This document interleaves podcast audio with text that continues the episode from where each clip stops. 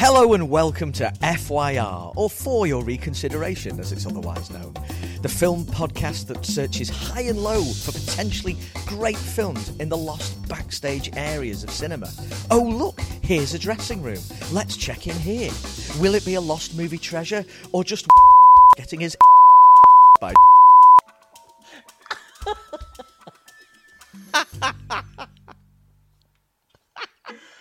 Oh, heavily edited, that I assume is going to be.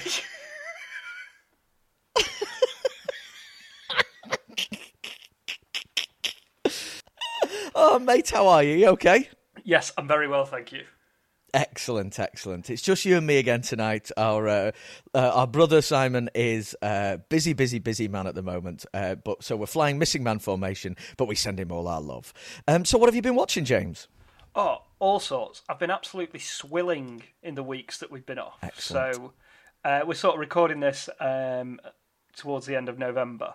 And uh, the last month or so has been absolutely aces on the big screen. So, um, you know, I saw Killers of the Flower Moon and The Killer. Uh, they're both ace. Watched them. There's nothing else really to be said about those films. I feel like they've been discoursed to death. If you like those directors, you'll you'll like those movies. That's all I all I can really say, to be honest. Um, but I wanted to touch on a couple that maybe won't get the same plaudits, but have had um, good critical receptions, and um, um, two that I was very impressed with. So the first one I wanted to start with was Anatomy of a Fall. So have you heard of this film, Rob? Mm, I have, but please continue. Yes, so uh, me and uh, Mrs. S, we had a night off uh, from our from our young little apple of our eye. Uh, he went over for a sleepover at his grandma's, so we thought, what should we do? We've got the night off. Let's go and watch a two and a half hour French courtroom drama on the big screen. So we did, and um, and that film was Anatomy of the Fall, which lures the uh, audience in with the prospect of a tantalising true crime adjacent setup before evolving into something more incisive and emotionally raw as the disin- disintegration of a marriage is laid bare for judgment in what turns out to be a free for all French court. French court is mad, by the way, just a quick sidebar on that. Really? Like, oh, back and forth between the between the solicitors, just having a bit of a debate in the middle of. People could just come in and just throw up their own spurious conspiracies and what they think without any evidence or being checked by the judge. Absolutely mad. It looks like a right laugh, to be fair. Not if you're on trial, but if, uh, but yeah, um, everybody seems to be having a lovely old time apart from the defendant. Um, Excellent. so anyway, uh, Sandra Hüller, uh, who I, I believe that's how you pronounce that. Uh, she's a German actress. She delivers a towering performance as a woman in the midst of a media circus, attempting to prove her innocence and hold it together, not just for herself but for her son. And bear in mind, she is not a native French speaker, so it's even more uh, high stakes the courtroom scenes for her because she can only really communicate with people who also speak English. Um, So yeah, it's very tricky for her. The ambiguity of the film may frustrate those in search of concrete answers. However, much like the dysfunctional marriage at the heart of the film, things are not always cut and dry. It's a hmm. powerful and prestigious courtroom drama in which the instrumental from 50 Cent's PIMP has a surprisingly large role to play. And I do wonder if Curtis has seen it yet.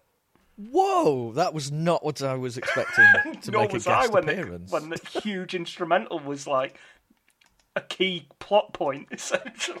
What? This is amazing. Um, I do love, you know, um, hip hop instrumentals and other takes on on hip hop music. I, I listened to quite a bit. Um, Beetle the Bard on. Uh, is it Beetle the Bard? No, I'm not sure it's Beetle the Bard. Beetle What's it called? Beatles are not Beatles about. Um, anyway, this person is uh, does whoever it is does uh, medieval versions of famous hip hop songs, Oh, incredible. which is so ace. By the way, if you've not heard "Still Dre" on a harpsichord, then Is that like when you go to a wedding reception and they have hip hop in like classical on classical instruments? You know, while you're having the wedding. it must breakfast? be. Yeah. Yeah, except medieval, which is an even weirder combination. um, very, very cool. I'd love to see that. Uh, what? Anything else? Yes, I do want to shout this out. Um, so you you may be aware, Rob, or maybe you're not.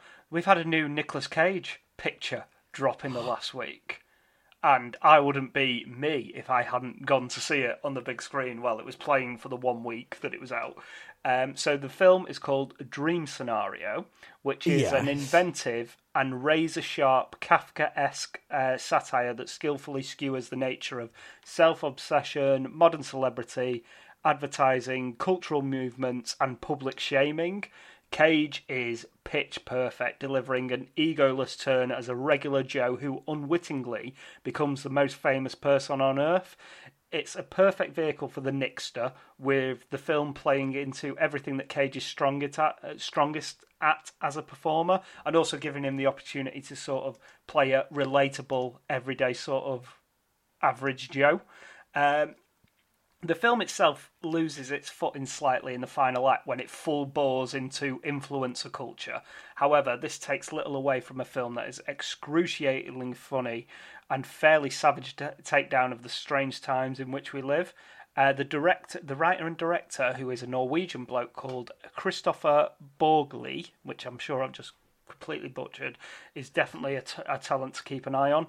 Uh, also, one of the m- most uncomfortable non-sex scenes I have ever seen in my life.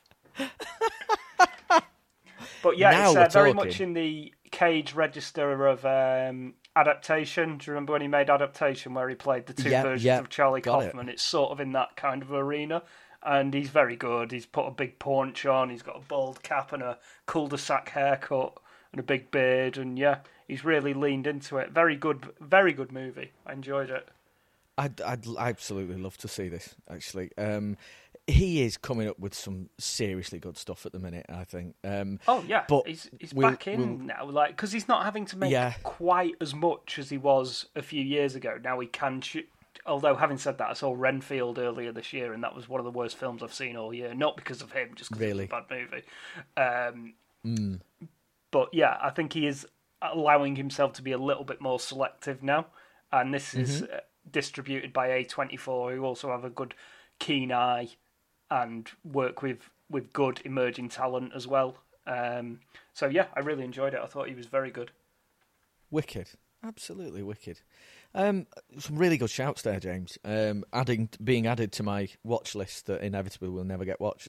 uh, but I, but the Cage one, I definitely want to try and catch that. Um, do you have any others? No, that is it for now. Um, Excellent. now, yeah, but yeah, obviously the Killer is obviously on Netflix as we speak, Mm. and Killers of the Flower Moon will be on Apple at some point before the end of the year, I believe. Yes, yes. Um, I'd love to see both of them, but I just can't get the. Well, especially Killers of the Flower Moon. I can't get out to the movies for that length of time. Um, but I have been watching all sorts myself. So I've been ploughing on with Yellowstone. Um. I don't think anyone in the world probably says it more northern, I think. Yellowstone. Yellowstone. Um, and I'm about halfway through season two, and goodness gracious me, it's really kicked off. Yes. Um, and it was one of those moments where last night I was like, I really should go to bed, but I have to see another. Yeah, um, yeah. So it's it's really got its hooked into hooks into me, which is brilliant. Um, I watched. I've been wanting to watch it for absolutely ages. The uh, the Netflix. I don't know whether it's a Netflix original. Do you call it that? Um, it's a Netflix film.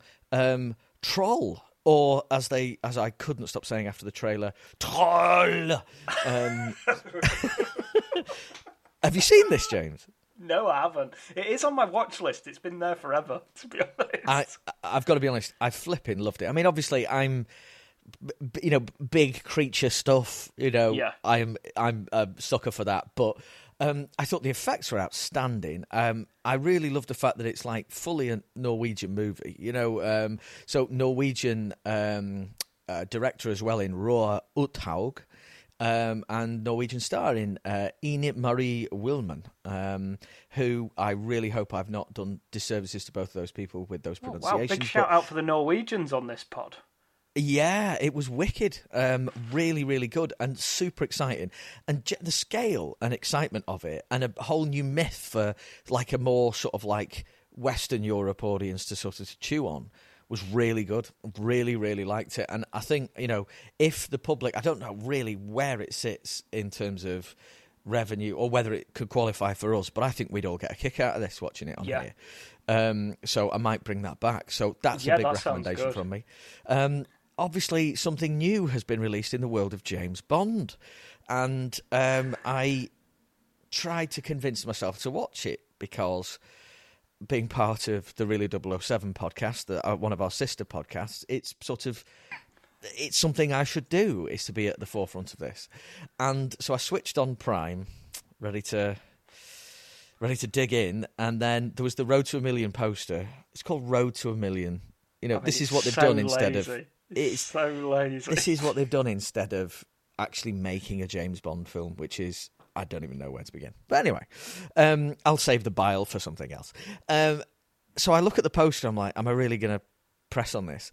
And then the poster next to it was for the Nick Cage film Butcher's Crossing, Oh right. and it was like, well, I'm not doing. Uh, forget that. I'm putting on this Cage movie, and the front, the cover of it was like Cage with. Again, he's gone full. He's got full shaven head. He's got a chrome, chromed out head, and it looked like a chromed out jacket as well in a full western. It was right. I'm watching that, and I thought it was excellent. To be honest, Oh, it's on it my list. I can't wait. Yeah. yeah, I thought it to was watch totally before the year's excellent. Um, directed by Gabe Polsky. Um, Cage. If you, I I mean, this is like if you like Cage and you like the lengths he goes to. If I could just say that he plays a totally obsessed uh, hunter slash trapper in sort of the the prairies of bygone America, hunting for that you know that mythical massive herd of bison, and it all goes wrong, and he goes mad. Like, sign me up immediately. It's Oh, I I thought it was really well like- made. The hunt for Bigfoot adjacent. Like no, It is, really. yeah, yeah. But see, oh no, Cage was so inve- It was great. It was absolutely great, and I loved it. And I also wanted to shout out as well. Um, Fred Hechinger um, was in this as well as sort of like a, an understudy kind of character, um, and he was excellent in this as well. Um, must have been quite a shoot this because you know there are some very very severe wintry scenes um, Oh, right, that okay, look cool. jolly cold. Um, but it's great, and you never quite know what's going to happen next. Um, and I enjoyed it a great, great deal. Um, so I would recommend that too. Oh, Um, fantastic! What yeah, a great uh, time for to be at the movies because, as well, Yeah. you've got a new Ridley Scott coming out today as we uh, Mm. as we talk, and Ridley has been on his usual scorched earth. Like, uh, have you seen some of the quotes that have come out? I, from- uh, yes, I have. I must admit, I have. Yes. Yeah. Well, basically, he's going to historians. Well, you weren't there, so why don't you shut the fuck up? Right. That was that was one of my favourites. It's like I'm not sure that works with historians. That's sort of what they do is try and piece the past together. And then he said how people in France had been um, had been criticising Napoleon, and this is probably one of the funniest thing he's ever said. It's like, oh, the French don't even like themselves.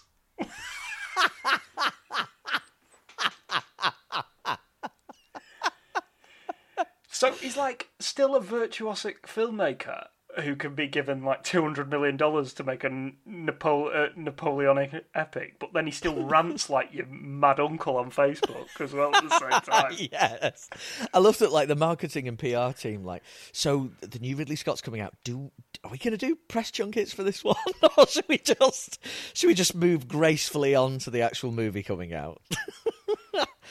I do love it. I love the effort he goes to. But like, there is absolutely no reason in the world at this point he needs to be making an immense Napoleon biopic. Oh no. He's But halfway is. shooting, halfway through shooting Gladiator Two as well as we speak. He? he said he's cut half of it together. who's who's in Gladiator Two? Uh, Paul Mescal is in uh, Gladiator 2, who is an upcoming Irish actor, Yeah. up and coming Irish actor. Denzel Washington, I believe, is in Gladiator 2. Yes, I don't know who he's playing. Um, obviously, no Russell Crowe, unfortunately. Sadly, although I had forgotten what happened in Gladiator, and I nearly asked whether he was returning. Well, the thing was, if Maximus was back, he's like, "Oh, Ridley, I've had a had a really good idea about Maximus's evolution over the years." Like, "Okay, all right, Russ, yeah, go go for it." It's like, what if? What if? And just stay with me here. What if it just eaten a load of food? Sorry, what do you mean? Like, you know, he just got really fat. just, just, that is Russell Crowe's take on every single character that he plays now. So, you're the Pope's exorcist. Yeah, I love the character. It's really good. He does exorcisms on behalf of the Pope. But what if? James, this accent's incredible. what if he'd just eaten a load of food? Well, anything is specific? No, just everything. He's into seafood. He seafoods and he fucking eats it.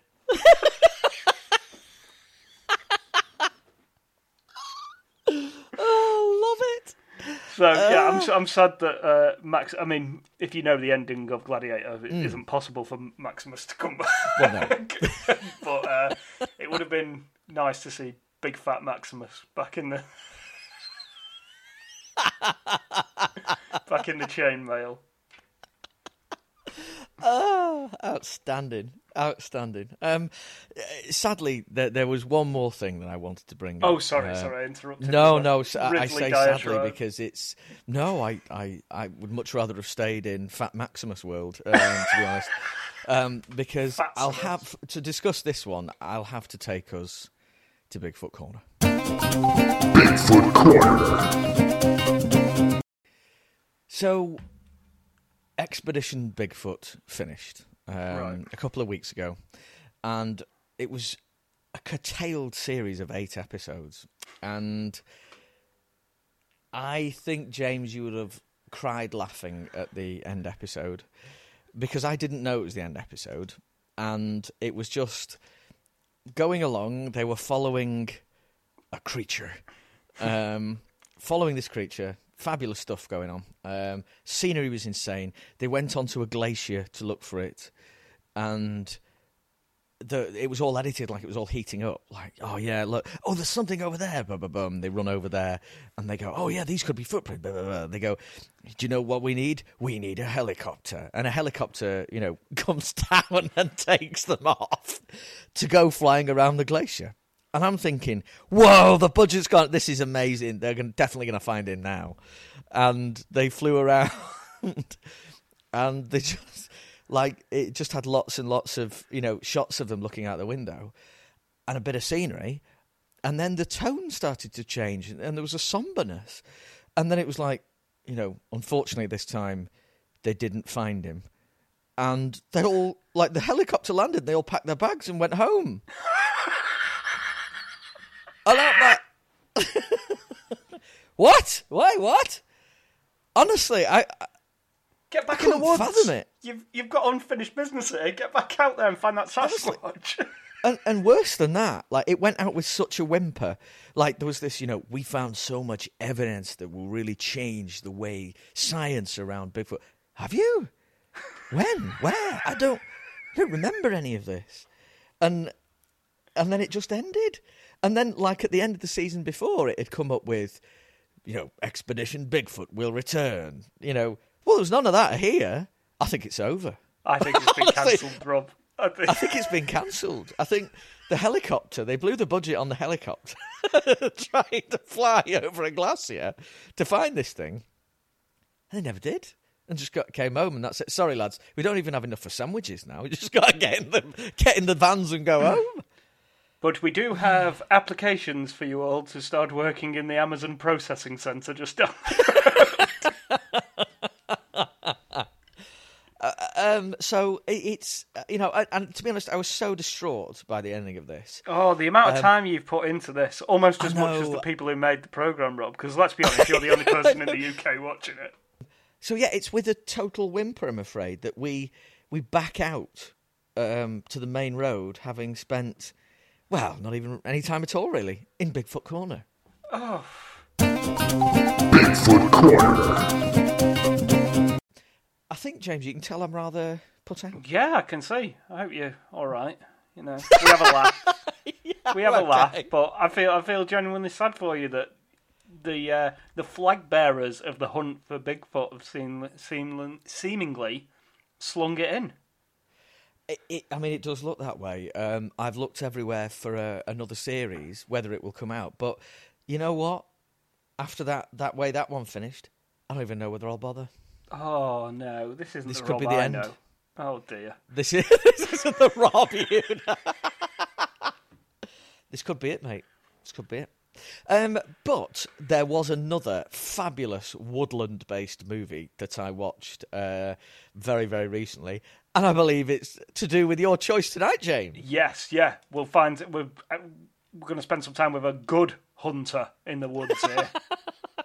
yeah, this guy's not pissing around. Should we do a log line? Yes, please. Okay, so two haunted veterans with terrible taste in moccasins venture into the woods and spoilers attempt to shiv the living crap out of one another. The film is, of course, William Friedkin's brutal, stripped back thriller, The Hunted.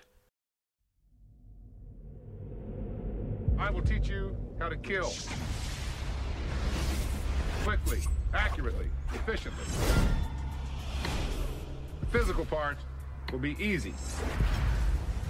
The difficult part is learning how to turn it off. The two men were found half mile from here. They were killed with a hatchet in a ritualistic fashion. He didn't use a hatchet, he used a knife. At this point, we're not sure how many killers there were. Just one? Well, you're saying that one guy with a knife killed those two hunters? Yeah. His name is Aaron Hallam, Sergeant First Class. What's your relationship to Hallam? I trained him. Trained him to survive. I trained him to kill. Most of the people he killed never knew he was in the same room with them.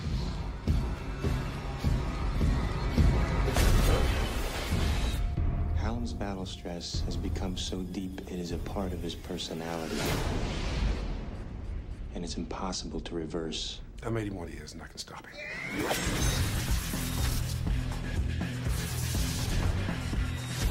Four Bravo Six. I'm at the girlfriend's residence. You're looking for a man named Aaron Hallam? Miss Kravitz, is he still here? What has Aaron done? You gotta leave here. You're in danger. Why am I in danger? Now come here and burn this house down. Get on the floor, now! If you cross this line, you better be ready to kill me.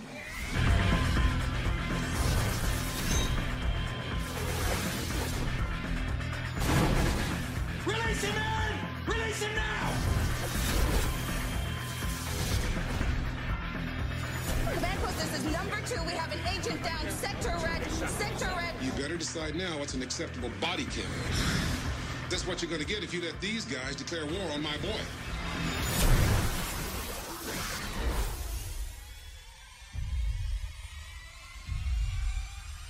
Remember me?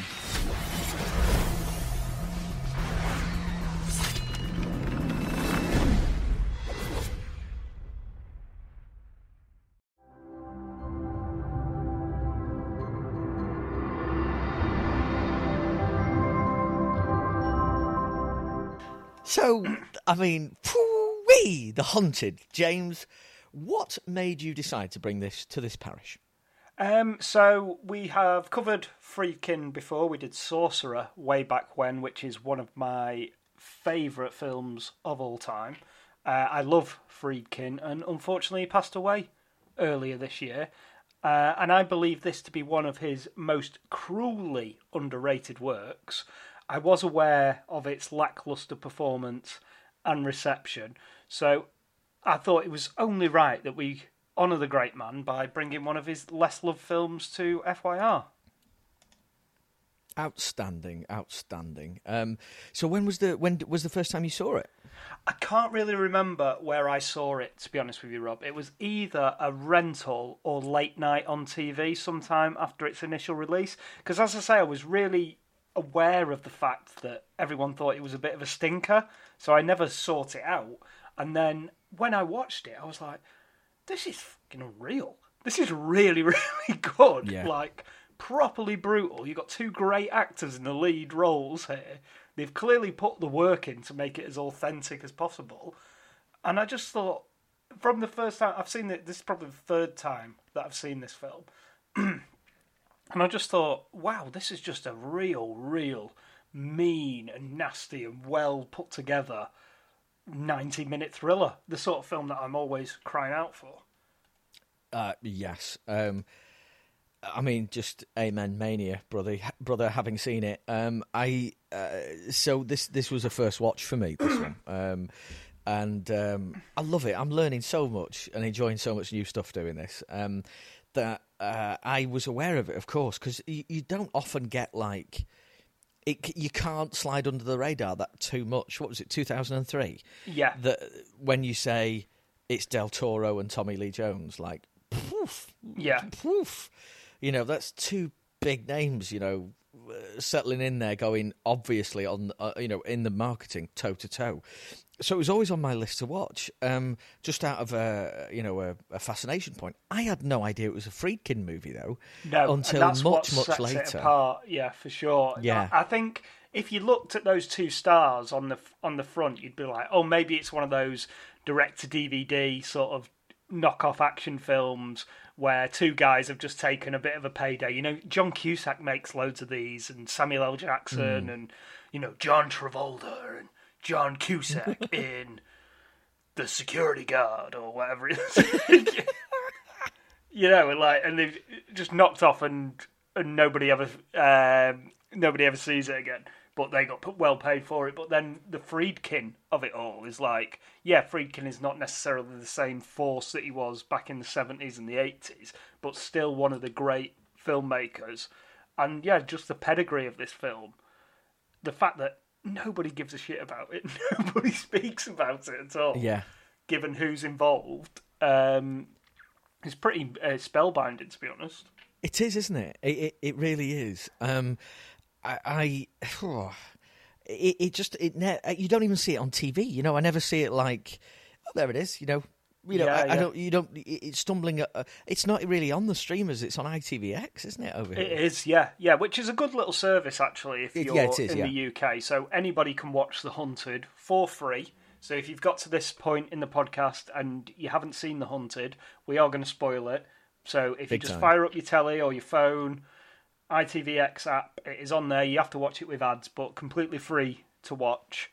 Um, and yeah, yeah, have at it, and then come back and and join us. But because I think if you haven't seen it, it's definitely worth digging into before hundred percent, and chat, it's an hour and a half. What are you Oh, doing? yeah.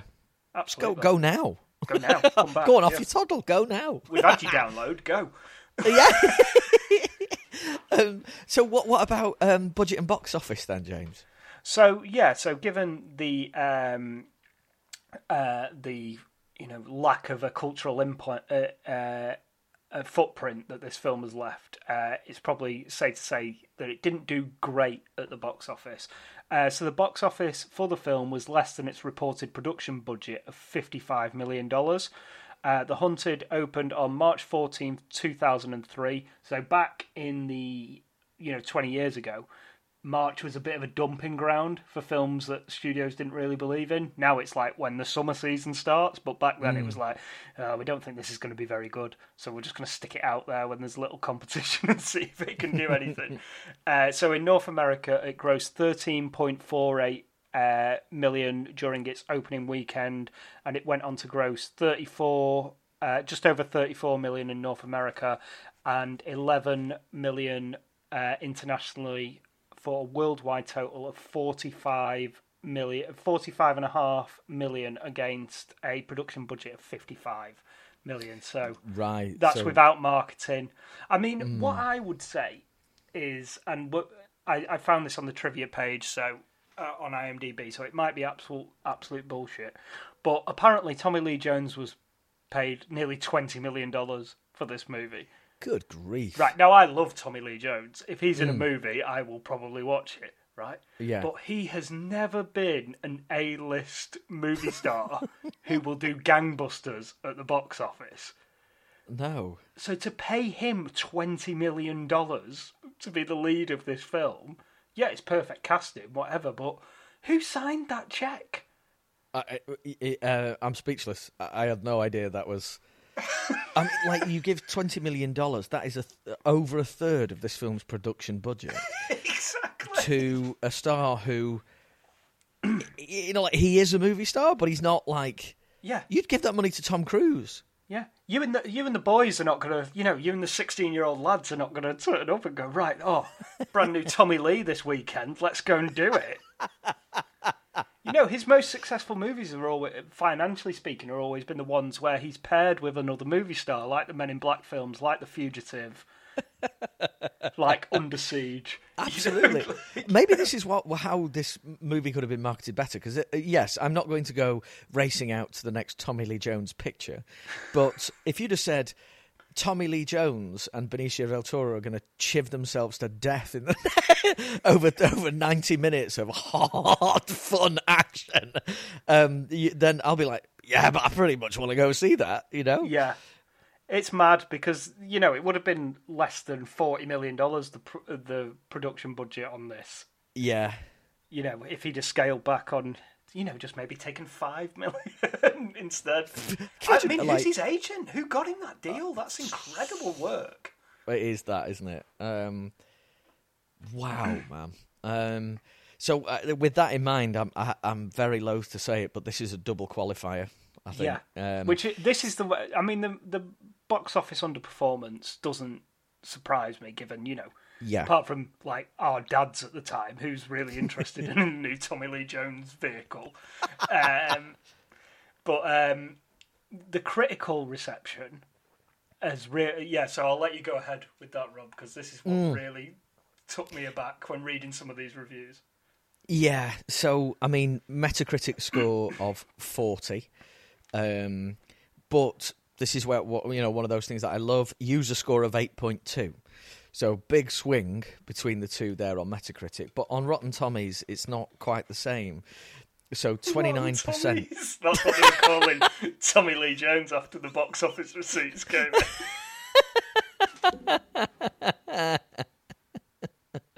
But but while we said that, it was it was forty seven percent audience, so still very low. Audience wasn't Yeah. digging it on Rotten Tomatoes at all.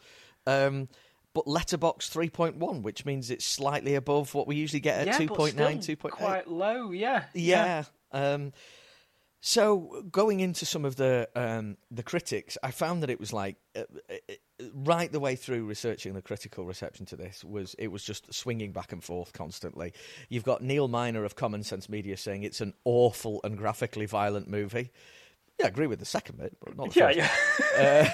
Uh, um, Rex Reed of The Observer said it's ludicrous, plotless, ho hum tale of lurid confrontation. Do not agree. Um, Chuck O'Leary um, of Fulvue Drive-In. He says, just like Walter Hill's Undisputed, William Friedkin's The Hunted plays like a, a- a- plays like a clinic for lean, mean, no nonsense filmmaking. He enjoyed it. Um, the sheriff came to town on this one Oh yeah. uh, and it sadly the, the sheriff, um, although we always respect the sheriff's opinion, didn't enjoy this one. He said, with an opening and closing voiceover by Johnny Cash, Friedkin tries to frame the action as an Abraham and Isaac story, but the father-son connection isn't strong enough to carry such emotional heft. In The Hunted, we don't see violence as a metaphor; we see violence as violence, and it's just plain boring. Even worse, we watch a filmmaker's vision turn in on itself and shrink until it has no weight or value. It's a grim spectacle. The film contains gruesome violence. I love that sort of warning at the end. now, flip that around. You've got uh, one of our other favourite critics, Roger Ebert. Ebes came along and gave this 3.5 out of 4. Oh bloody hell! He Uh, loved it. he loved it, yeah. The Hunted is a pure and rather inspired example of the one on one chase movie. Um, and then we've got mega reactions from people on Letterboxd, who I just live for these legendary people. Um, Ads Cantor gave it one star, and again, it's either one or five. There's very little Yeah, in yeah. between. One star from Ads Cantor, got through maybe half an hour, unwatchable, terrible shots, no rhythm, very poor performances. I'll give it a one to three. Well, they didn't, gave it one because uh, pretty faces. Was there? Is he talking about Tommy? I don't know. Uh, anyway, um, switching around, we've got Jessica GZ, um, who put five stars, just two men in love. And uh, Karina Rose said on Letterboxd, one star, tag with guns and knives. Again, that's not under, that's not selling this movie in a bad way to me. That Yeah. sounds great. Um, but I very much enjoyed Dylan Moses Griffin on Letterboxd saying five stars for The Hunted because I was the intimacy coordinator on the film. Which probably leans back to Jessica at GZ, who said it was just two men in love. So great job, Dylan Moses Griffin, um, on your intimacy coordination. Um, so yeah, a real mixed bag there, um, Yeah. but mostly negative rather than positive. Which, having seen the film, I'm surprised by. Yeah, yeah. I mean, I what I found from looking through the reviews was people were like, "Oh, there's no, there's no characterization, there's no development." It's like, well, no, it's there's no, there's not a lot of dialogue, but that's sort of the point. It's characterization through through looks and through actions rather than that's how he's moving the the plot forward. Anyway, we will get into it as to why I like it so much, and uh, by Yeah. of things, why um, why you like it so much, Rob. Hmm. But um, I mean, another thing. If we get into the, should we get into the film itself? Yeah, let's go for stage? it. Why not? Yeah. Why not? So, I, I, I think another place where the budget clearly went on this movie was the opening prologue in in Kosovo, which it opens with this huge crane shot, right? And it's the it's the war in Kosovo, isn't it? Right, and there's explosions going off in the in the background, in the foreground. There's hundreds of extras running for their lives. Like it's huge, right? And bear in mind, this has little to do with the actual main thrust of the action, other than motivation for uh, Benicio del Toro's character Hallam um, and his mental state, perhaps, as we go through. But this set piece is absolutely ginormous. And I was, uh, uh, as soon as it rolled up on the screen, I was like, I don't remember it. This bit, all I remember the bit is the moccasins in the woods, and, and I'm just like, oh right, well, I mean, it just looked incredible. It's shot by uh, cinematographer uh, Caleb Deschanel, uh, who is the father of Zooey Deschanel and a six-time Oscar nominee. So those people who saying that he doesn't know how to shoot, uh, you're wrong. Basically, he knows exactly Yes, what he's doing. Very wrong. Demonstrably incorrect. yeah, Interesting. Um, and yeah, I just thought the way that this was lit and everything was lit by these blood orange sort of explosions at night and uh, Benicio del Toro's character Hallam, he is part of this special ops, uh, black ops team who are going in there to um, to assassinate what turns out to be a genocidal Serbian sort of warlord. Is that am I right in that at the moment? It- But it- but they've not got they've not got guns because why would you bring a gun to a huge battle? He's going to sneak in and knife the dude. Uh, yes. Um, he's, uh, you know, I, I, you get first introduced to yeah Hallam in this scene, don't you? And this scene, do you know what it reminded me of twice? Is and I do love like a, a haunting opening crawl, which uh, shows Yeah. why the main characters are so messed up. um, Yeah. Two other great examples of this are obviously from this Paris Universal Soldier. Um, Oh, there was- absolutely, it yeah. reminded me so much of that um, in Vietnam. Slightly with the- different tones, though. I would. very different tones, um, Yes. but still lots of appalling things going on. Oh Um, yeah, I mean just horrendous. Like Yes. these, um, you know, the the soldiers who they've uh, who the Americans have been sent in to assassinate are like literally just plugging civilians and children and throwing them into mass graves, aren't they? It's uh, it's a It's real dreadful. it's a real um, sobering opening to what turns out to be like a real tight thriller. It's like bloody hell, this is this is hardcore stuff. This like there's no punches held back at all. Yeah. Um, and to make this tone shift even more awkward, it reminded me, you know, the whole, you know, this is how badass this person is. It reminded me of the opening of The Marine with John Cena. One of Friedkin's key touchstones for this picture. I believe so. Yes. In fact, my, my little boy is going through a, a big wrestling phase at the moment, but he can't say John Cena, so he calls him John Senior. Just his dad. Here's John Senior. He is getting on a bit bad. now, old John. He is John Senior. Is it just me, or does John Cena look really weird with hair? Yeah, uncomfortable. But then again, uh, no, I, I know he has to have hair because he's a movie star now, but like, Yes, yeah, yeah, um, yeah. One of those you you're used to a certain thing. wrestling Um, with floppy hair, like accountant hair. Good. Do you remember when he announced to the audience that the, the US government had killed Osama bin Laden? you know, backstage, like, wow, it's pretty, pretty serious current events going on out there. Should we let anyone know?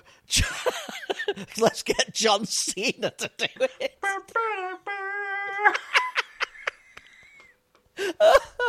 I must say, he delivered that speech with genuine aplomb. Um, I, I, enjoyed all of this sequence. It was cool. Um, uh, Well, sorry, not cool what was going on. no, it was not cool. Definitely. absolutely not cool. But well shot. Um, Yeah. You got a serious sense of uh, place and scale of it all, and um, you had were left in no doubt why Benicio del Toro's character Hallam is so traumatized as we go into the next bits of the film.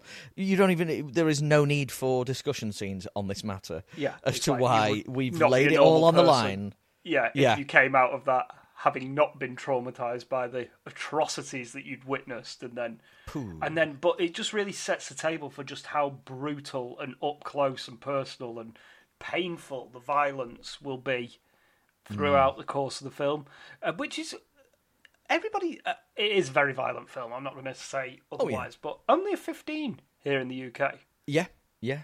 Um, was it rated R in America or? Yeah, I mean they don't have a distinction between 18 and 15 like we do. Oh right, okay. Oh, they've got Yeah. NC seventeen though, haven't They, they? yes, they But- do that, but um, yeah, That's so for they really go naughty PG stuff, isn't thirteen it? up to R, and then NC seventeen is for is like our equivalent of an eighteen, but they see it as like a death sentence for a film if it gets an NC seventeen because you can't take kids who are under seven. You can take kids who are under seventeen into an R rated film in America, but you can't. But it is literally seventeen and over uh, for an NC seventeen. Which is mad Jeez. that you can just is, like that is pretty great. you know, take your six year old to see The Hunted starring Tommy Lee Jones and Benicio del Toro. Oh, it's scary, Daddy. I'm enjoying it very much, thank you. having a great time. yeah. um, we cut uh, away from the horror stuff, um, and, and He's got obviously, post traumatic stress disorder. yes. What's PTS, Daddy? Um, the we, he's very very proficient at murdering people. Oh, is, yeah. uh, Benicio del Toro, and also it appears he's becoming very very haunted by what he's doing and the things he's seeing. yeah. Um, and it's I, I, you know it's it's well played by del Toro. I think it's well directed.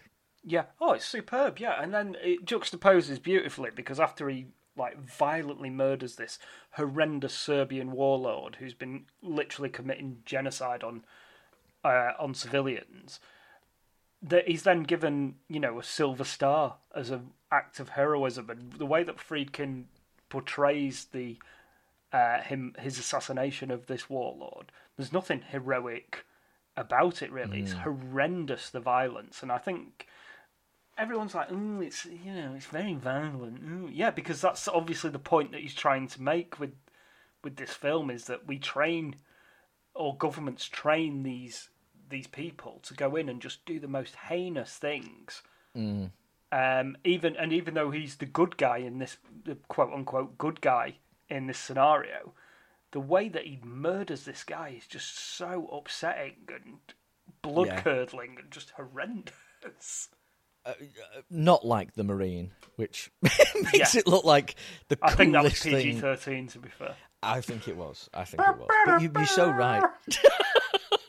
In fact, I assume after this dictator has been killed, I assume that John Cena announced it to a live audience. on Raw is War.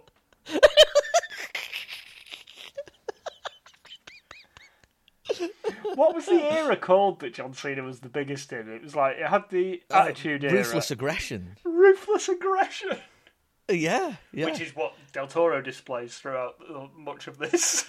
Who did you think we would have so many wrestling tie-ins? John Cena sidebar. Uh, in fact, I don't even know whether John Cena was was a thing when The Hunted came out. So No, no, maybe just he might have been. I don't know. I'd stopped idea. watching wrestling by then. yeah, I had. By that Um, point, I'd kissed a girl.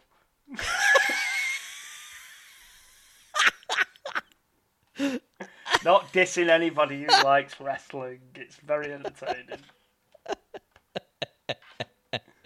Oh, dearie me. Um, so we get to Tommy Lee Jones is in the woods. Oh yeah, he's up in uh, British Columbia, isn't he? And Yeah. he's just like, you know, just casually tracking a wolf, like Yes. with no with no weapons. He's not planning on killing this wolf. He's going to be mates with it when he finds it. Uh, yes. I, I, I, I, right. I think I'm going to go on record now, this early, in saying I don't think Tommy Lee Jones has ever looked as good as this. Oh, I know. Yeah. Um, he's in. I think he's in fabulous shape in this movie. Um, Yeah. For all the, you know, because you buy everything. Actually, you know, I buy that he's a tracker. I buy that he's going through the woods, doing all this stuff. Um, I certainly buy his activities in the fight scenes later on. Um, activities, sorry, the chiving, the, all the chiving. You know, that's what I I buy. Um, and I, I yeah, I, I thought he looked great. I thought the the scenery is so well shot, and I love an introduction to a character like this where they're doing something a little bit different out of the ordinary. I'm sure some people will say, "Oh, it's very clumsy. He's rescuing, you know, because the wolf has got a sore leg, hasn't he?" Or yeah. So like the um, basically uh, they must be, you know, it must be like a, uh, a reservation of sort, or they're trying to, you know, protect the wolf population or what have you, and he's sort of like a ranger up there, isn't he? And yeah, he sees that a trap has been laid down for for this wolf that is it's not cricket and he's not happy about it basically. Well, so no. he goes back to um, to the bar where all the trappers and the hunters sort of hang out. And this is how you just know he's a he's a bad mf even if he's like Yes. quite um, softly spoken. Is he just grabs the trap that he's just taken off the uh, wolf's bloodied paw sticks it around the guy's neck and slams his head off the table and says no more of that to the rest of them. They're all like yep no problem absolutely outstanding. I, I, I, this was one of the badass moments um, of all time. I loved it, and again, the way he went about it was very physical, very direct. yeah You bought it, you know. You all Absolutely. bought it. More Austin, more wrestling. Sorry. Um, it- what it- it- sorry, what I must stress about uh, you know Tommy Lee Jones getting twenty million dollars for this movie, it's not because I don't think he's good in this movie. He's clearly Hmm. done the work. He's he put he's fully committed performance. That's more about his market value. If you're looking to make box office money on the back of that, Yeah. uh, you wouldn't pay twenty million dollars to Tommy Lee Jones. But as an actor, he's he's second to none, really, especially in this kind of role. Yeah, no, I, I completely agree. Um, uh, uh, over, I, I, hmm, overpriced, you'd say, in this movie, but that's because of the kind of movie as it is. He Yeah. himself in this movie is box office. Absolutely. Maybe if you'd had like Tom Cruise in the uh, Benicio del Toro part or something like that, or Yeah, then yeah. then the movie might have stood more of a chance, or Brad Pitt or something like that. He's always better when he's playing off a, a movie star who's not as good as an, a- an actor as him, but more of a magnetic sort of that's interesting. Yeah, Whereas, screen presence. Yeah, Yeah, De- Del Toro is obviously an extremely good actor. yeah. He's Um, an actor as well, though, isn't it? So you get the He is, isn't just he? Yeah. Both out here, we're just going to do some acting. Like, Can one of you And- be a movie he- star? Is that possible? because he bring I, I quite like him uh, well I, I think he's great in the role but i quite like this casting because he he fits this sort of he's not just lost it because there's there's rambo first blood vibes going on here as Oh, well, yeah, yeah.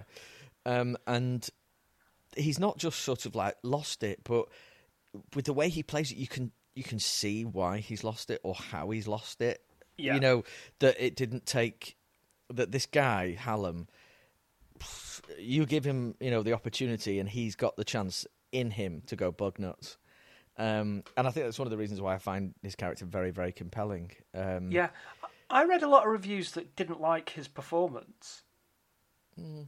which I thought was odd. I mean, I think in a lot of films, Del Toro he will sort of take a chance on a character. He'll give them a, a strange accent, you know, where they're d- difficult to understand, or they'll they'll have some sort of quirks. But here, I think he plays it pretty down the line, really, fairly relatable for a murdering psychopath.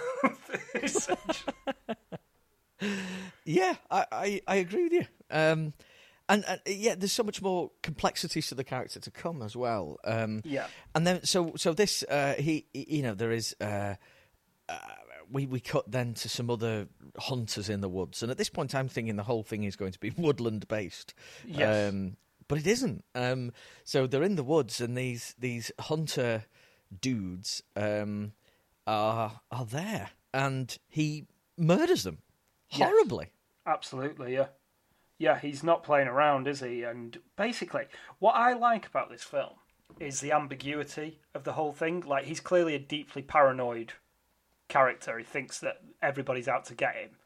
Um, because what we later learn is that not the not the situation in Kosovo where he was uh, rewarded as a and held up as a war hero, but other Black Ops missions that he's done have potentially gone sideways, and he uh, and he feels like the government is now out to get him. So what the the ambiguous thing I like about this film is these two hunters are out there and they've got these huge rifles with these really like high tech scopes on them. So are these actual hunters or are these people who've been sent to take out Del Toro?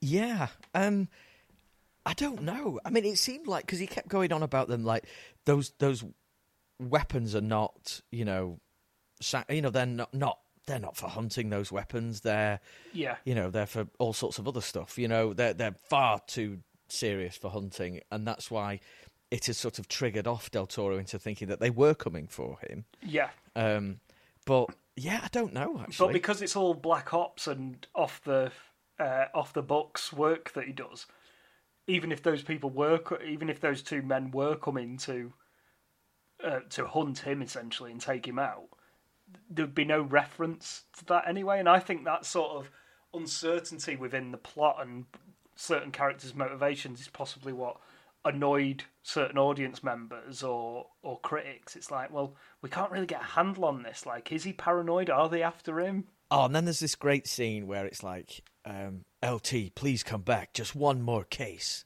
Yeah. And he's Love like, oh. stuff. And what I like about this film as well is it dispenses with all the nonsense that you'd usually see in a thriller, like The Long Night of the Soul, where he has to go and talk to somebody about whether he should go back or not. It, he just sits down and goes, oh, this is shit, but I suppose I'm going to have to do it, basically. And then the next scene, Bosch is on the chopper. he's going into the woods in Portland. It's like, it just cut out about four minutes of screen time that would have been in any other thriller, essentially. It's so good, isn't it? I love that economy of screenwriting, of direction as well. Just, Yeah. yeah, we've had the thing. He knows it's one of his boys as well. Because LT, uh, uh, Tommy Lee Jones's character, is uh, like the the most sensational trainer of killing, it Oh, seems, yeah. ever, or something. Yeah, he's like the Pep Guardiola of murdering people with knives. Like, Yes. Uh, and he can spot his own, you know, a protege of his, a Myloff as well, it absolutely. seems. Yeah. Uh, which means that uh, one of his boys has gone rogue and he's got to go and sort it out. Yeah. Um, and I loved all this. You know, then he gets the crime scene and then he's just like, get everyone out of here. You know, this is an absolute joke. Get everyone out of here. And then he just wanders off in the woods in his moccasins with a knife. yeah, it's absolutely. He's like, I'm brilliant. not pissing about here. Come on, don't need all this stuff. Like, Connie Nielsen is in this movie. She Bit of a thankless role, I would say. It's like, Yeah, Yeah, because she comes across as sort of like, and it's not her at all. It's just that the the character comes across as sort of like a barely Yeah. competent bystander. absolutely, yeah. Yeah, um, I mean, I do wonder if this script was always as tight as this, or if Friedkin in the edit has just gone, no, we're stripping all of this out. We're stripping it all out, basically. All I want is um, is basically everything storytelling, characterization, themes, character development. I want it all through action. I don't want people stood around talking at all. I just want it to go, basically. and then that Yeah. because you know she she'd made Gladiator a couple of years before. She was in Gladiator a couple of years before this. She was in Gladiator, wasn't she, Connie Nielsen? She was, yeah. I think so. Yeah.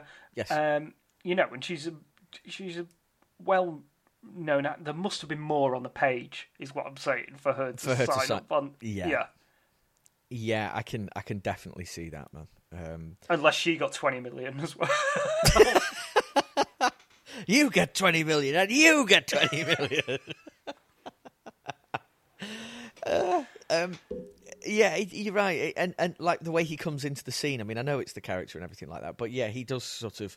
He has to take complete control of it. Um, yeah, he does, yeah. which he jolly does. He's the best. best.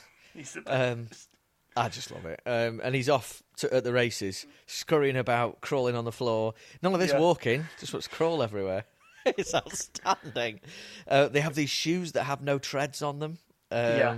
So They're they the worst shoes I've ever seen. They might be practical, but oh my days, they're the ugliest shoes I've ever seen in my life. I want to get 700 pairs. They, look- they look so comfortable. Oh yeah, I bet they get the job done. To be fair, it's like, yeah, but no, no tread on them. Oh, Are they Yeah. just like weird moccasins? They just, they look a bit stupid, don't they? When you act- like, you don't notice them, but when you actually see them fighting and they're both wearing them, it's just like, oh, two clowns in bad shoes fighting each other. It's true. Sadly, it is true. And uh, yeah, basically, um, Tommy Lee Jones finds uh, finds um, Benicio del Toro's little grief hovel underneath a tree, like bloody Winnie the Pooh or whatever. Like, Sad Winnie the Pooh. Sad murderous Winnie the Pooh. and then, um, as is the want in this film, and we'll cut into the chase, they get in a big knife fight, and it's Outstanding. brilliant. It's so good. It's mostly the guys as well. You can tell it's mostly them. They've done really good fight choreography. It's not overly fast as well, so like it feels more realistic. Like it's not like Tommy Lee Jones suddenly becomes Neo from the Matrix. It's like you know, and you feel the weight of the blows, and it's like martial arts and st- trying because he doesn't actually have a knife, does he, or does it get knocked out of his hand? I'm not Oh, sure. I can't remember. Uh, I mean, the, there are knives, and then knives disappear, and then they come back, and Yeah, I- yeah. I, don't know. And then uh, Benicio del Toro makes one, which is incredible later on. Um, but no, I, I I know just what you mean. It it, it crunches. Uh, It looks real. You can see what's going on. You can follow the fights. Goodness me, which you know with this style of fighting as well, which is very close quarters, quarters, and uh, deliberate. You know, parry, block, strike, defense, all this kind of stuff. It it like it needs to be. You need to be able to see what's going on. You could get lost so Exactly, yeah. easily with this if there was some. You know some cocky camera work. you know, you know what I mean. Like if someone was trying to, ooh, Paul Greengrass, this one, thank you. Um, slight diss there, which I didn't mean to do. I Um, know. What's he ever done to you? Not his fault, little. is it? That Bond ripped it off badly. uh, very true. Um, yep. Uh, you knew that's where the root of the the Yeah, but that's got nothing to do with Paul Greengrass. He doesn't even like Bond. right. Neither do I now. Such a baby. I'm sorry. So Um, much in common. um, the the fight is um, is uh, just excellent. Um, do you think sometimes um, it's quite soft focused the film, isn't it? Yeah, yeah, because it's yeah, it's up close and obviously it's in foliage, isn't it? A lot of the time. And what I find funniest about this is they set it in Portland because he wanted the he wanted the forest to be damp and he wanted it to be raining. There was no rain the entire time they shot in Really? Portland for four months. but it still feels damp and close, doesn't it? yeah. And yeah, Hundred percent. earthy. Uh, yeah, no, uh, uh, people, you know, whatever quibbles there are with the film, uh, for me, it's not about the scenery, No, or the setting, or anything like that. So, yeah, no, it's not going to be the one that um, uh, upset me. Um, the uh, what I can't. Why can't I remember what happens now? They, he beats him. Yeah, no. What happened? Oh, it's a trank He was made. To, he was made to take a radio with him Hmm. against his will, and they'd put a tracker in the radio, and then the FBI come out of the because basically Del Toro's got the upper hand on him because he's he's not match fit at this point. Tommy Lee Jones, you know, chasing wolves and fighting them. Uh, a traumatized psycho in the woods is not is not the same thing. Um, and yeah, they trank him, don't they, with a dart, and then they arrest him. You're like, right, bosh, back to British Columbia we go. My work Yeah. here is done. Um, yeah. Um, I mean, if then- I was Tommy Lee Jones, I wouldn't have even gone back to FBI headquarters. I'd have gone straight to the airport. yeah, I don't know Like, what, I'm what going does he home. need to do. You know, Yeah, you, I'm you know done. I've done my it. bit. Found Done- him. You arrested him. Done. Yeah. Um, but he had to see it through. Yeah, know. yeah. Well, No kind of because he goes back to FBI headquarters and he seems to be getting along with uh, with Connie Nielsen's character and they're chatting and and whatnot.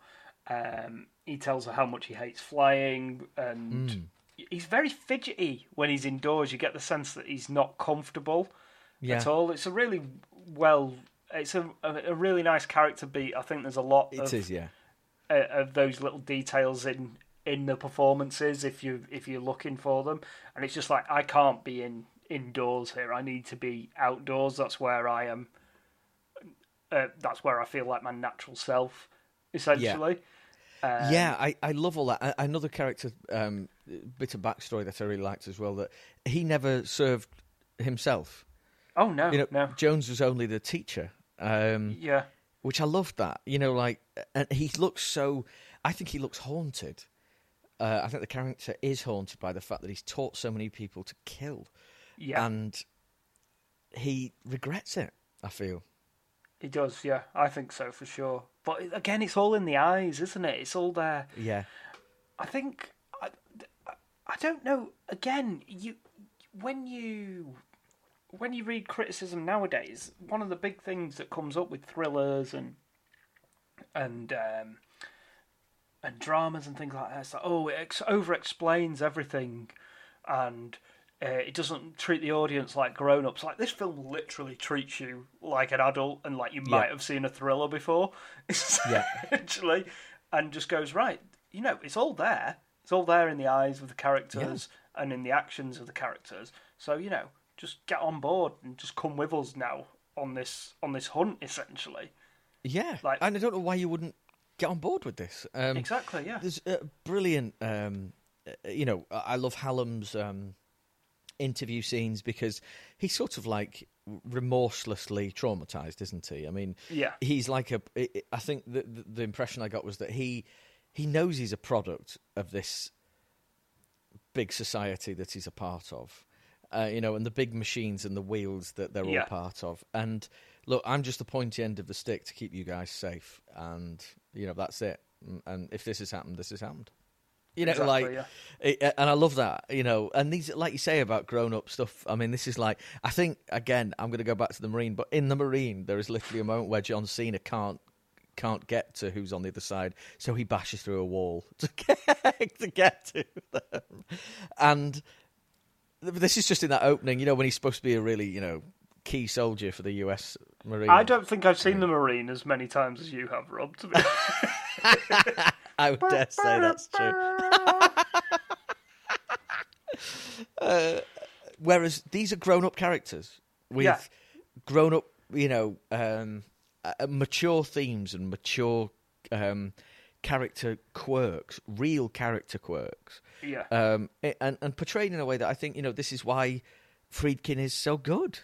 Absolutely, yeah. And they sort of reflect back the darkness of the world that they operate within. Yeah, um, absolutely right. Um, and and they reflect each other in so many ways as well. Yeah, absolutely. Mm. Brilliant escape scene. Um, Yeah. So basically, they like they're like, oh, we're going to arrest him, and then these three black ops douchebags turn up, and they may as well just have dead meat tattooed on the tattooed on their forehead. Very just true. basically, no, you're not going to be arresting uh, arresting him because he doesn't exist. Essentially, as far as everybody's concerned, he was Hmm. killed in action many, many years ago, Um, he works for us. We'll be taking it from here. So they put him in a um, uh, in a prison transport, and it'll go swimmingly for Benicio because he gets the drop on them somehow. Um, and It's murders all three of them. He does. He just like wantonly murders everyone, and then puts the the crummy suit of one of the people he's just killed on, yeah. and crawls out of the back of the wreckage like, "Oh God, my friends are in there," or something like that. Brilliant! It's so fun to watch this. and Um, then scurries off to the off to the woods like a like a badger who's just just been through the bins and found pay dirt.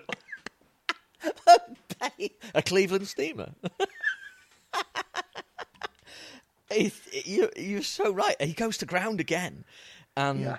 he's off. And this is like, I I really loved how no nonsense this ending was. It was just right. Here we go. Um, he's gone. Jones, you are going to go and get him back. And um, It's like what I do love about this. This is one of the contrivances. He's like sat in the departure lounge at the airport. Uh, he ruins a game of hide and seek just for just for the fun of it. For the, casual. yeah, he's like he can't. He's never off. He's always looking for things. Um, and uh, Killjoy, yeah. like we said. It's like it literally happened like twenty minutes ago. Uh, this this this prison break, and it's on the like news immediately. Like they've got Yeah. all the anchors out there and everything, and he's like, "Oh no, got to go back to work." And then the funniest thing is, is he pulls up to this massive crime scene in a cab, like right. Oh, up to yeah. the tickets. Superb. Superb. Um, is this where they end up jumping off a bridge? No, that's after. So basically, what happens is that um, uh, Benicio del Toro he goes to he goes to ground, but not really because he basically hides out with his ex girlfriend and her kid, even though like uh, who seem way too close because he was apparently only with them for like two or three months, and then he disappeared to go and do a job, and now he's back again. This is like the second time he's been in their lives, uh, and anyway, he's sort of hanging out there, and then. Um, Tommy Lee Jones and Connie Nielsen they get the the scent essentially, and they go to investigate in there. And it's not like oh we turn up and he's not there, and then oh we turn up again. Oh no, he's there, right? And then this huge chase across the whole of Portland essentially, and we're going above ground. There's a car chase, which is always great to see in a Friedkin movie Yeah. um, and then in the sewers where Benicio is just shivving FBI agents like no tomorrow. like some, what I will say about this is like none of these deaths matter because we've had no characterization from these supporting players at all. They're just archetype. They're just FBI archetypes, and it's Yes. like Connie Nielsen's upset because her partner gets killed, and we're like, she was in the way. You know? Yeah, yeah. Like, It's his own fault. I don't even know his name. Like, down. Um, and it, keeps like it keeps ramping. It's another. It's a really good chase. Actually, Yeah, it's across the whole city, and it's like Yeah. this urban jungle essentially, as Yes, opposed yes, to yes. woodland areas. And he's like, Yeah. he's, he's getting on streetcars, and he's running across the top of bridges. He's running, you know, and like Tommy Lee Jones is just always like just one step behind him. He's like, damn, train this guy far too well. yeah, yeah, yeah. If only I'd made a few errors with this guy. If only I was worse at my job. Curse you. um, and he, there's this huge leap of faith into the water, isn't there? Um, Yeah. And Jones is uh, sorry. Uh, Hallam's gone, um, and Yeah. he's off. And this is where he sort of goes back to basics, and he sort of preps himself for war. Um, emerges in some sort of waterfall tributary area, and starts fashioning new items to stab people with. Oh, it goes full scrap heap challenge, doesn't it? It does, doesn't it? Yeah.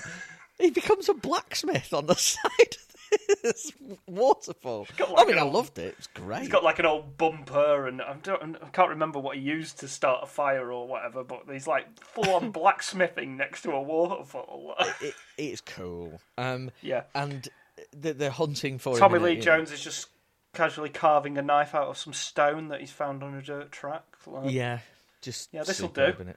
Yeah, Could have just taken a bit off his craggy old face and just started Perhaps some ninja stars. Oh, it's like, oh, imagine him how he just cannot sanction this Benicio del Toro based buffoonery now what's been going on. He's like, I am going to make myself a stone knife and I am going to sort this geezer out once yeah. and for all. I mean, FBI, useless. Honestly, Oh, yeah. I left you to do a job. I was going home, and look what you've done. and, and then when they confront each other, I mean, it's electric again. Actually, I Yeah. think I think it's it's another fabulous confrontation, and and they're really there, there is no quarter given to either of them. They're just trying to murder each other horribly. Yeah, Um, yeah. and, and because you have seen in a flashback all of the techniques that he's taught Yeah. the, uh, Benicio del Toro and the other recruits, and they are brutal ways of taking people out with knives, and they're all utilized in this final fight, Yes. basically. Yeah, I mean, it's like um, there's this one particular sort of like four or five move combo that he keeps doing, and it looks like it's just an immediate disemboweling. It looks like. Just so do this, do it again, do it again, and if you want to see the guts, do this. Yeah, It's kind of like, oh dear, uh, and yeah, they're just doing it to each other constantly. Yeah, but it's just my favourite one is one so he- good. Yeah, is when uh, Tommy Lee Jones gets hoisted by his own petard, so he uses uh, he uses the knife to go down Benicio del Toro's arm, like opening his arm up completely, and his arm's like dead by his side, and then he just sort of he's like got blood pooling in the palm of his hand, and he just sort of flicks his ha- his useless arm to that and flicks um, blood across uh, Tommy Lee Jones's craggy features, and he's like, "Oh Jesus, he's got me again." I thought it was a great image that as well. You Yeah. know, um, and there's I, I think like again, Del Toro, you expect him to physically be very accomplished, but Yeah. honestly, I think Jones is such a match for him here. I Absolutely. think this is, is his greatest physical performance for me, um, by by a long, long way actually. Um, and and it's no mean feat this to to learn these moves and do all this and. Um, Yeah. mate, you know what? I'm beginning to think maybe he was worth twenty million. I, I mean, I, I'm not saying he didn't put the work in. No, no, no. The I- audience Neither of us are saying. I think what we're just saying is that twenty million is an absurd price to be Yeah. paying someone for this kind of movie. for Tommy Lee When- Jones. yeah, when the budget itself is only fifty-five, like you can't be giving nearly fifty percent of the budget to Tommy Lee Jones. I mean, it's like an absurd football transfer. It you know, yeah. like yeah, he did all right. You know, it was good, but just like it's like he's had a good World Cup and you've brought him in for a world record fee. It's like, oh, yeah. dear me. Oh dear. But yeah, I Um, just love that this is like two Academy Award winners just absolutely going to town on each other. There's no thesping going on. It's all physical. Um, yeah. It's all physicality. And yeah, a lot of people have sort of said, you know, this is a bit of a cross between uh, First Blood and The Fugitive, which also Tommy Lee Jones was in and is a great movie.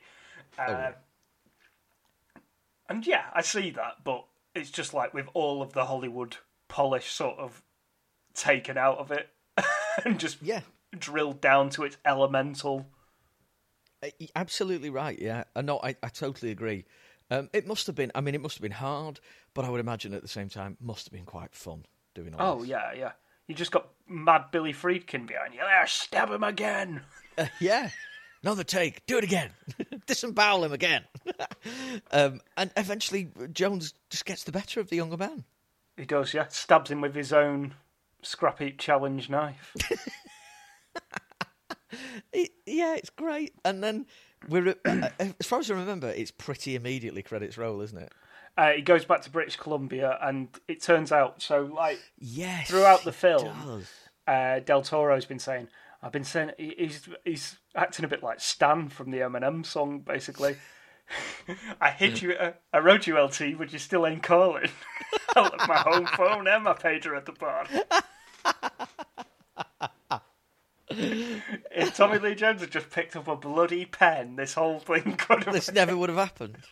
yeah. And But see then your again- letters. And the final thing is, is, is doesn't he? Does he put the letters into the fire? Uh, oh, we might do. I can't. I can't quite remember. I just remember by this Yes. point being utterly thrilled by what I had seen. Yeah, and it's just like it's like what you said. Him coming to terms with, you know, Hallam is one of his students. How many other of these people are out there that he is Yeah. responsible for? yeah, yeah, man. It's And it's haunting and it's it harrowing. is, it is, and it's grown-up filmmaking. I know Yeah, people and no think wonder is, he's it is. like just lives up in British Columbia tracking wolves with no Yeah. friends, essentially. so they can fix their paws or whatever. yeah. uh, yeah, um, and the, yeah, the movie finishes. Um, Yeah. very soon after. And, It's like and- 89 minutes on the dot that the credits roll. It's like, Blam. How Yes. gorgeous is that, really? that was the hunted. Now get the fuck out of here. That's freaking. Like you know, when it was on in theatres, like honestly, we could squeeze two of these in next to an Avengers movie. Like quick, you know, let's get our money's worth here. Yeah. Um, it's like, if only more people out went the to see it. Uh, so, what's your favourite bit, then?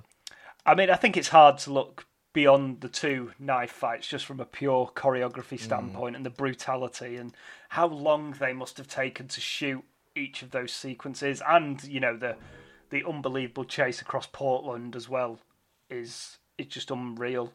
Yeah. Um, but uh, what I'm going to go for is a little character beat. So uh, Tommy Lee Jones mentions that he doesn't like flying, and we see this again rather than before he tells us in that when he lands at the crime scene uh, with the FBI, the first thing he does is like sprints across the uh, Oh, across yes. the grass and starts hurling all over the place. It's superb, isn't it? Yeah, and Like, it it's not. It's like it's like very unedifying. Like It was it was Jim Carrey esque. He won't enjoy that. Uh, he won't, will he?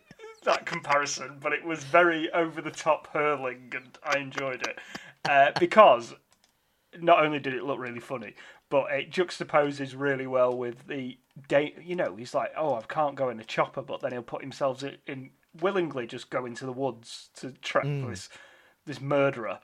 Who, who could be hiding anywhere, and he's not bothered about that. But in a you know a short jaunt in a helicopter, and he's all over the shop. Uh, and it's just a really vulnerable moment to help ground his character um, and make him relatable, even though he is like the world's best tracker. Yeah, I, I yeah, I love that actually. Um, small things with character, big things with character, all very interesting. You need it all if you're going to create compelling characters. You need Yeah. all that gamut, and that you're right. That is a really great beat. Um, I'm going to pick another Tommy Lee Jones moment for for this, and I know we've talked about it, but the manner in which he crashes the guy's head who's the, the who's been using illegal traps on wolves. he, well, the way he walks in and puts this thing round his neck and just obliterates this fella, and then, like you said, points at the other. it's like that's enough of that. Yeah, Uh, the line is literally "No more snares on wolves, guys." That's brilliant. Yeah, I no mean, more snares on wolves, guys. Brilliant. After you've named someone big time. Oh, that bar looked amazing. Desperate to Oh, very there. cozy. oh, yeah. Well, we could go there, you know, after We go we've hunting had Bigfoot. when we yeah, let's go there. Do they? Do you do Bigfoot Bigfoot burgers here? The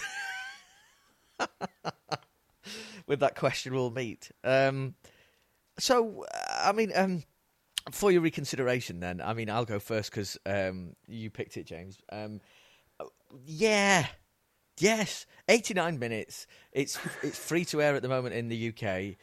Um, it's a, a, a ballistics weapons grade filmmaker on, for me, really excellent pared down form. He's taken. I, I totally agree with what what what Roger Ebert said about the movie, about it being um, extremely um, like an inspired take on this kind of movie. Yeah.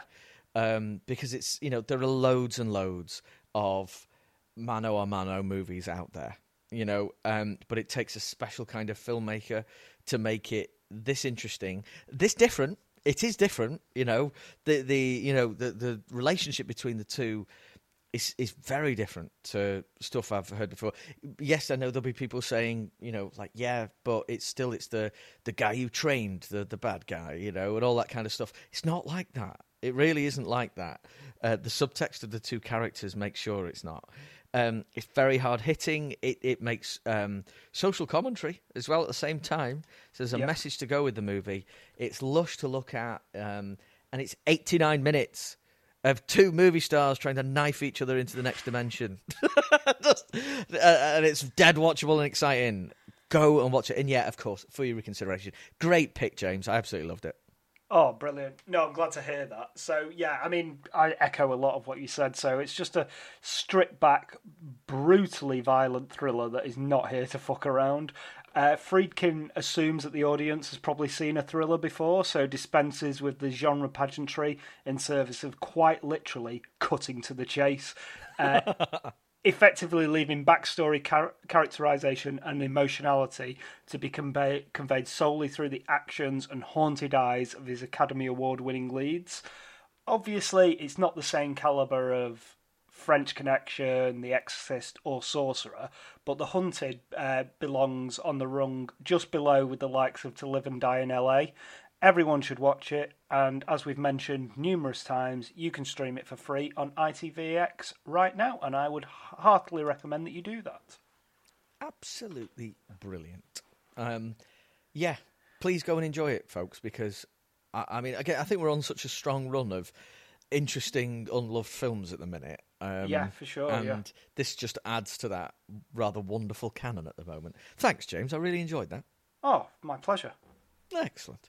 Um, well, thank you very much for listening, everyone. Hit us up on the, the Twitters, not X, obviously. Uh, Instagram, uh, we've got an email address kicking around here somewhere, which we barely use.